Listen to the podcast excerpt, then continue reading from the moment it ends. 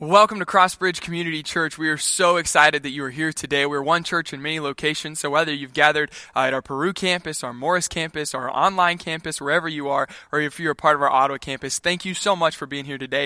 Uh, I'm excited uh, whenever we get together, whenever we get to worship, to be inspired in our faith, uh, to learn how to grow closer to Jesus and to worship God together.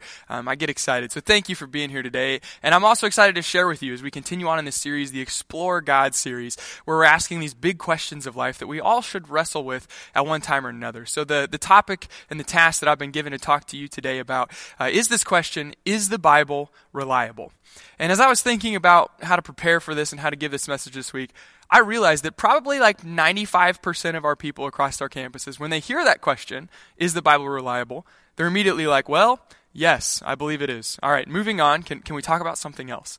But as I was preparing for this week, I thought, you know what? Even if you believe the Bible is reliable, I think this is a great moment for you to just hit the pause button and to maybe revisit this question, revisit your, your views and your beliefs about the Bible. Because oftentimes we might think the Bible is important, yet that actually doesn't roll over into how we actually live our life and the practices of what we do in our life. So I think this is a great, important question um, for all of us to explore today. And I'm excited to jump into it because I think at one point or another, all of us have questions or doubts about, the Bible. And maybe that's a great place to start today is to ask you the question Have you ever struggled with something you've read in the Bible? Whether you struggle to understand it, why, why is this even in here? Or whether you struggle when you read it and you say, I'm not sure I actually even believe that. I might disagree. Have you ever had any doubts or struggles? I remember one time I was 20 years old. I wasn't a youth pastor yet, but I, I was leading a youth group. And uh, we had a high school boys' Bible study. And I let these high school boys choose the topic topic of the Bible study. It's a very dangerous thing to do, um, but I let them do it. And, and we sat around in the living room, and I said, All right, guys, what are we talking about today?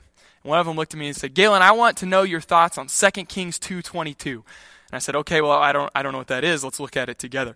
And it's the story of Elisha the prophet. And one day he's walking down the street and these kids come out and begin to make fun of him. They're like, Baldy, Baldy, Baldy, Baldy. And they're making fun of him. And so the Bible says he curses them. Two bears come out of the woods and eat 42 children and then disappear. And that's the end of the story. And we read this story together and I'm like, oh gosh, what do I do with this? What do I say to these boys? I'm confused. And so, truthfully, what I said was, hey, would you give me a week to study, to try to figure out why, and to explore to figure out why this is in Scripture? Are we good with that? And they actually said yes. And then I fed them squirrel and told them it was chicken and sent them on their way. Yes, I grew up in rural Kansas. That was a thing. Um, whatever.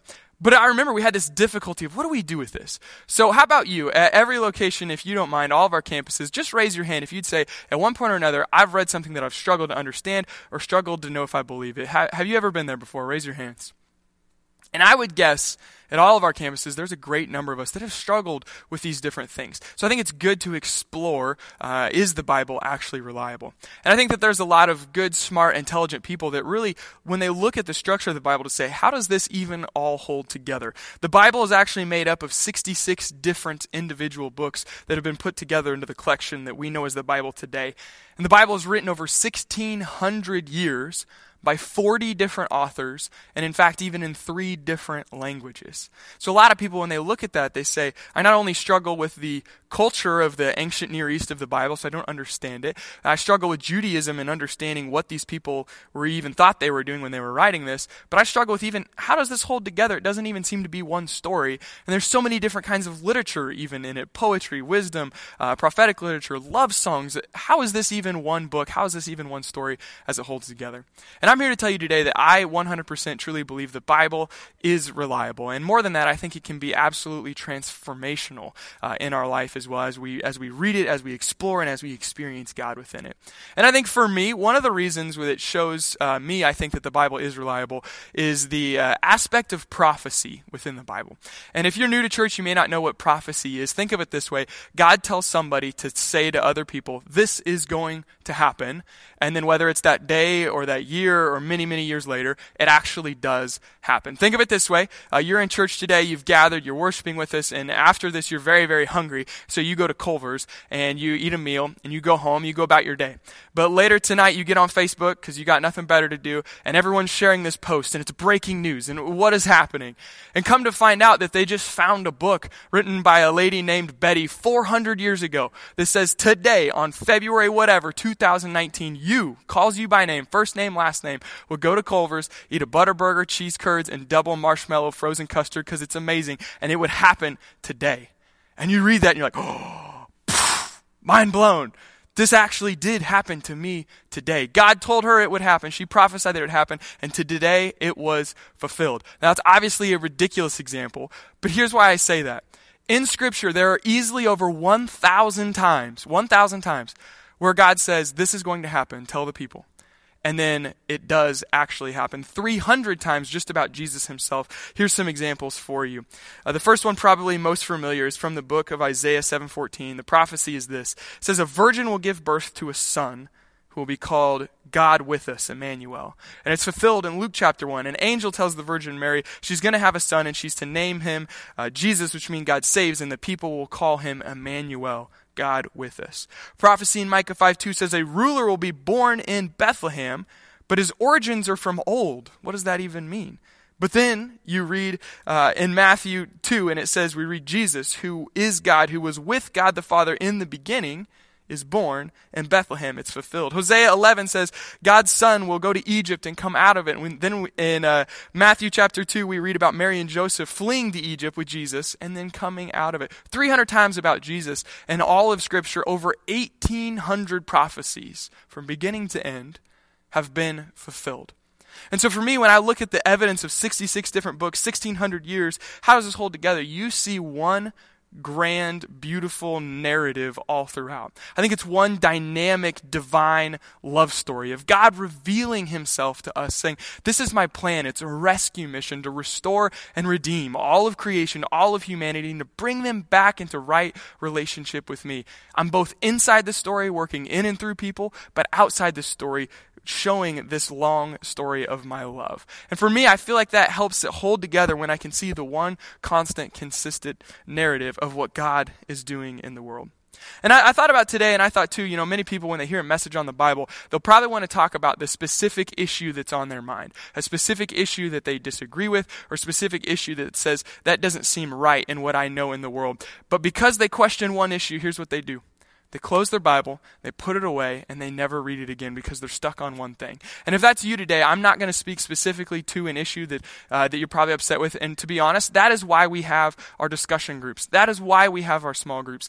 Most of the time, those issues are best discussed in community because when we sit down together with a cup of coffee and begin to share our honest opinions, that's actually when we grow in our faith probably the most, rather than hearing some person say one thing that you might disagree with and then you write it off forever.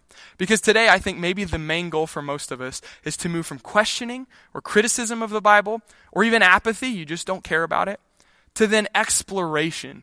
If you're confused about something, go explore. Why is that in there? Why does it say what it says? I'm going to try to figure it out. To exploration, but not only that, but then experience. And say, God, I want to experience you in your scriptures and in your word. I think of it this way: uh, when uh, we have one daughter, uh, her name's Lillian, and when she was born, uh, obviously I want to be a good dad to her. I want to share uh, any wisdom that I might have with her, and I want her to experience the best things of life, all of the amazing, joyful things that God has given us. So even when she's like two weeks old, I asked my wife Justine, I'm like, "Hey, uh, can we give her ice cream yet? Because like that is a beautiful, joyful thing that God has given us that we should share with other people. It's amazing." Can, can I give her ice cream yet? And, and my wife's like, no, she's two weeks old. You, you can't do that. How do you not know that? I was like, I don't know. But I remember even when she was young, I was like, Lillian, one day you will get ice cream. It's going to blow your mind. It's going to be amazing. See, when I grew up in Kansas, we made homemade ice cream. This is how we would do it. We put Oreos in it. We put chocolate in it. I would explain to her, and she would just look at me and wah, and cry because she was a baby who was like three weeks old. She didn't understand. And, and, but I tried to explain it to her. And I remember even as she got older, I would eat it in front of her. And there were times where she'd reach out her hand and like grab the cold spoon and the cold ice cream. And she'd be like, oh, I don't want anything to do with that. And one time she literally even just pushed the ice cream away. And I was like, ah, but you don't understand. You haven't experienced it. And then one day, uh, it finally happened. She was old enough. We got some ice cream on a spoon. I go, Lillian, today's the day. And I started to get close to her and she was like, ah, I don't know about this. I haven't had good experience experiences yet with it. But then she chomped down on it. She goes, oh. and when she did, her face went, oh, because it was cold. But then heaven's gates opened, the glory of the light of the Lord shone upon her face. She smiled from ear to ear and she was like, Oh, ice cream! This is amazing. And she actually experienced it for herself. And I tell you that ridiculous story to say this.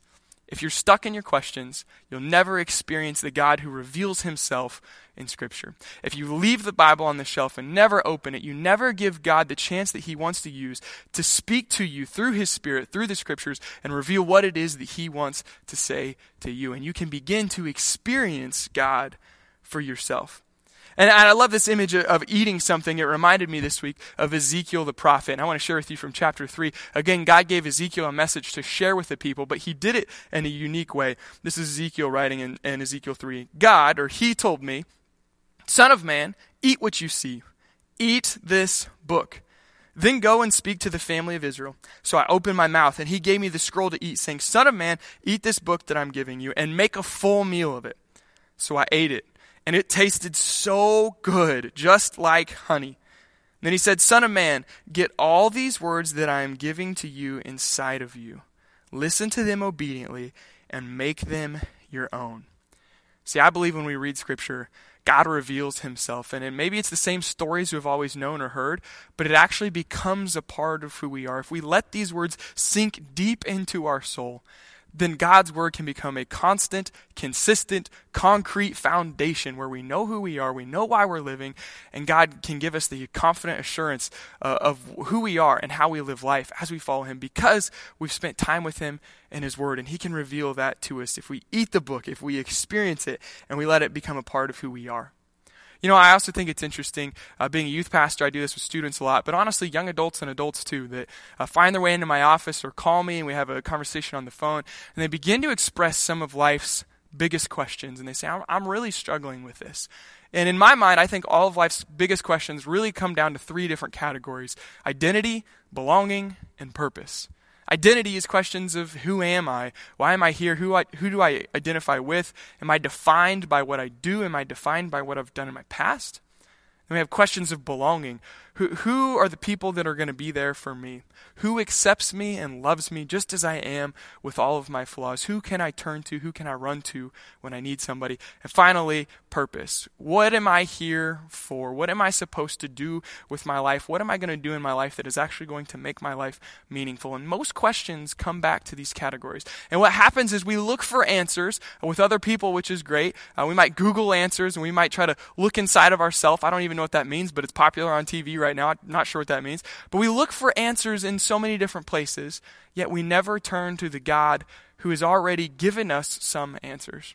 Again, as I was thinking about this thought and idea this week, I was actually sitting on the couch. Uh, it was about 2 o'clock in the afternoon, 3 o'clock in the afternoon, uh, and my daughter was sitting there with me, and it was snack time for her, and she goes, Cracker? And I don't know how she can say cracker. Um, she actually started saying cracker before she could even say milk, which I don't know. She loves crackers, so we buy her a ton of goldfish, whatever. And so she's sitting next to me. She goes, cracker. And I was like, you hungry? She goes, yeah. And I go, all right, go get your cracker. And so she gets up off the couch and she runs. And she, she's super fast now. She's a year and a half. I know she's going to get faster as she gets older, but I feel like she's fast already. Uh, so she takes off running. But then I look over, and her, her goldfish, her crackers, are actually already in a cup right beside me. And so I grab them and I begin to chase after her, and she's going, Cracker? Cracker? Cracker? As she's running through the house. And it's, I'm sure it's a comical scene. I'm right behind her saying, Cracker, eat the crackers, just chasing her all over the place. We go through the kitchen. We run around the dining room table. She runs into the playroom, and I'm like, Lillian, Cracker! And finally, I just stand in the doorway of the playroom because it's the only way in or out. And so she makes the circle and she comes back to me and she goes, Cracker? And I go, Cracker. And she goes, oh, Cracker. She gets super excited uh, and she eats it. And I say that to say this Sometimes we look for answers everywhere else in our world.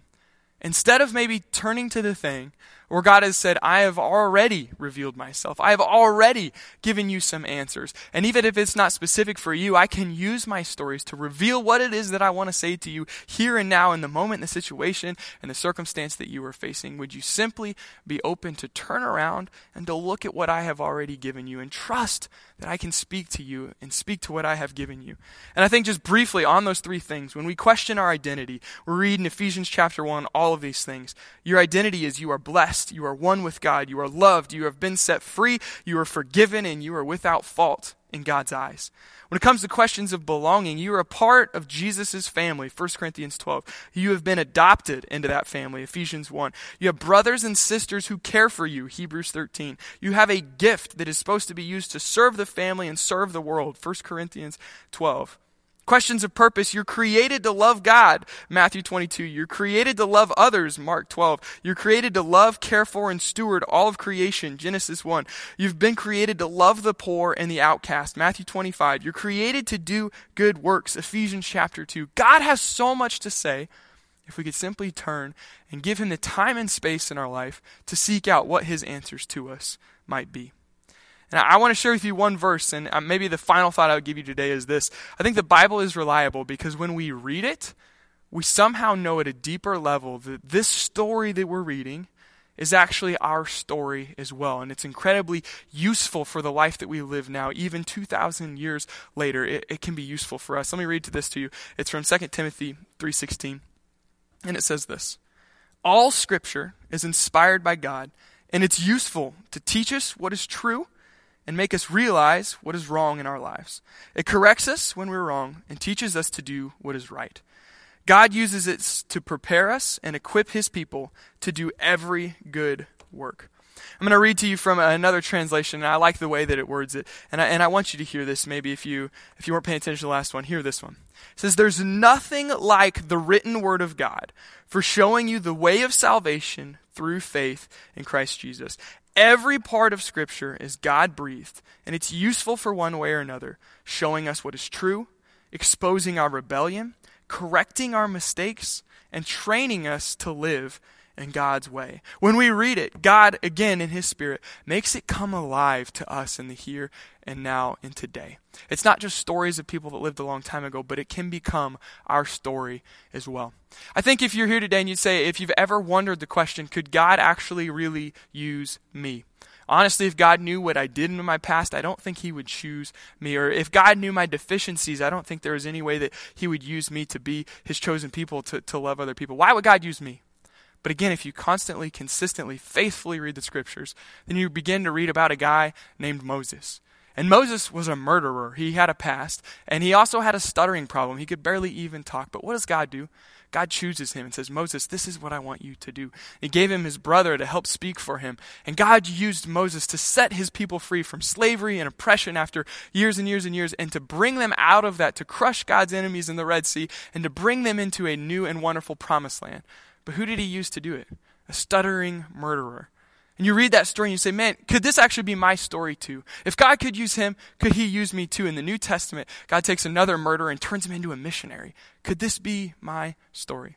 Or maybe you're here today and you said at some time in your life you feel like God has called you to do something and you were obedient and you said yes. Maybe it was to change job, maybe it's to change vocation, maybe it's to love someone specifically and you felt like God was doing it. But to be honest, you're here today and you say, God, where are you in the midst of that? I feel like I've been faithful, but where are you? I don't see you showing up in the midst of this context. But again, you continually, faithfully read. You read Joshua in, in Jericho, they're supposed to conquer Jericho. God says, walk around the city. So Joshua gets his people, they walk around the city, and guess what happens? Nothing. And the people inside the city, I can imagine making fun of them. You think you're going to defeat us by walking in a circle? That's great. And so Joshua goes to bed. He gets up the next day, he does it again. Nothing happens. Goes to bed. Gets up the next day, does it again. Nothing happens. Day after day after day. Finally, day seven, he does it again, and they march around seven times. The walls of the city collapse. God gets the victory, and the people celebrate together. And you read that story and you say, God, I'm, I'm not on day seven yet. Maybe I'm on day four. But if you were faithful to Joshua, maybe you could be faithful to me too. I'll continue to do what you have called me to do. And all of a sudden, the story becomes your story. Maybe you're here and you've been in church your whole life and you've done what is good, you've done what is right, you've served over here, you've participated in what the church has done over here, uh, you give faithfully, you're doing everything you know to do to follow Jesus. But there's something in your life that it's a secret, some, some area of your life where you've sinned, but you feel like because you're seen as this awesome, respectable person, you can't share it with anyone because then they would view you differently. And again, the, well, if you grew up in church, you already know the story, but if you continually faithfully read the story, you find David, who was brought from humble beginnings, made a man after God's own heart, elevated as king. He is, everyone looks to him, he is the, the person of a man that we should all strive to become. But then, he gets a little distracted, commits adultery, has a baby with another woman who's already married, tries to commit murder to cover it up. And then you find and you read in Psalm 53, Oh God, forgive me. Give me a clean heart. Give me a pure heart. Make me new. Forgive me. Maybe you say, This story isn't just David's story. This story is my story. I need to confess. I need to get it out on the table. I need to ask God to make this thing right. And story after story after story, maybe for me, uh, maybe the biggest thing I think sometimes God calls us to amazing big things. Yet we don't have the foundation of Scripture into our hearts, so we let our fear, our worry, our anxiety to say, No, God, I, I don't feel like I can do that. But if we are consistently reading the scriptures, then we read about Esther, who takes a huge step of faith. She appears in front of the king when she wasn't summoned, which should have gotten her killed, but she felt like she needed to do it. Or you read about the disciples, and Jesus says, Follow me, and you're a fisherman, but they leave their vocation, they leave their job to follow this nomad teacher around. Yet, because Esther did what she did, the entire Jewish nation is saved. And because the disciples did what they did, they witnessed the miracles of Jesus and they founded the church with God's Spirit as He wanted them to do. And you say, maybe this story can become my story. You hear Jesus' teachings. They're not just true 2,000 years ago, but we have work to do in His teachings here today. And finally, I'd say this you read Paul. And Paul says Jesus in his story, his death, his burial, the three days in the tomb, his resurrection, his ascension with God, the Spirit with us now, the life that gives, it's not something 2,000 years old. This story doesn't end at 100 AD at the end of the authorship. The story extends and expands into today as well. Jesus' story should be your story. When Jesus goes into the tomb, we die to ourselves. We take on new life with God, the forgiveness of sin. And Paul says, God made him who knew no sin to become our sin. So why? So that we could be made right with God. We would experience the righteousness of God and the loving relationship with him. We are made new. The narrative of the entire scriptures from slavery to freedom to lost to found to death to resurrection can be our story too. And when we hear these things, we hear this whisper that says, This is true, this is right. I want to hope, I want that to be my life. And that whisper is God's Spirit saying, Say yes to me. Say yes to life with me. Say yes to following me. So that again, this story can be your story again today, extended, and the story isn't over. If you look at the Bible, it tells of the very, very end, and we're not there yet. We're like right here. It's almost there and revelation and heaven fully coming to earth has not happened yet. So you actually get a part to play in the story too. But the only way you can do that is when you find yourself consistently sitting in God's presence, saying, God, talk to me through your scriptures. May your spirit lead me and guide me in the choices that I have to make today and show me the person that you want me to become. And today, I, am really kind of tempted to end the message right here, but um, here's what I think happens. We hear this, and we all know at the end of the day, man, I really should probably read my Bible more. The things I don't understand, I really should explore them more, and I, I should experience God more in the Scriptures.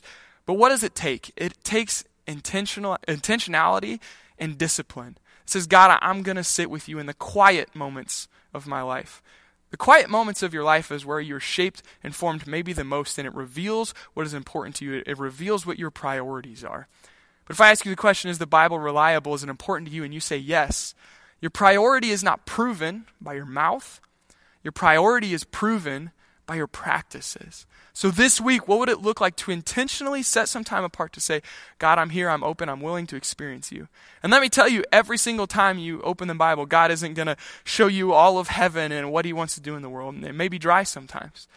But if you consistently do it, God will make that the foundation of your heart. So you can always follow him. Have a settled assurance that God can give you his peace. When you get bad news from the doctor, it gives you a hope that says, My hope isn't here. My hope isn't there. So you do not have to be shaken. You don't have to be jealous of the person with success or status because you know at the end of the day, that's not fulfilling anyway. And what's fulfilling is loving God and loving his family. You get the truth of foundation into your heart. It's the best way to live life, but you can only do that when you sit in the scriptures with God. And so, just a moment, your campus pastors are going to lead you into what does this look like for you? What is your response? What is your next step? And today we ask the question Is the Bible reliable? But let me then turn the question to you. Is the Bible reliable? You tell me. Move from questioning and criticism to exploration. Move from apathy to experiencing God. Do it with intentionality and discipline, and let God's story become your story. Would you pray with me? God, I thank you for today. Thank you for this beautiful love story that is the world that we live in. God, I pray that again you would make it come alive to us as this week and this month and this year we continually pour ourselves and sit with you in the scriptures. God, make it come alive again. Show us who we are and who you are calling us to be, and that you walk with us through all of life by what you say to us in your scriptures as we read them together and individually as well.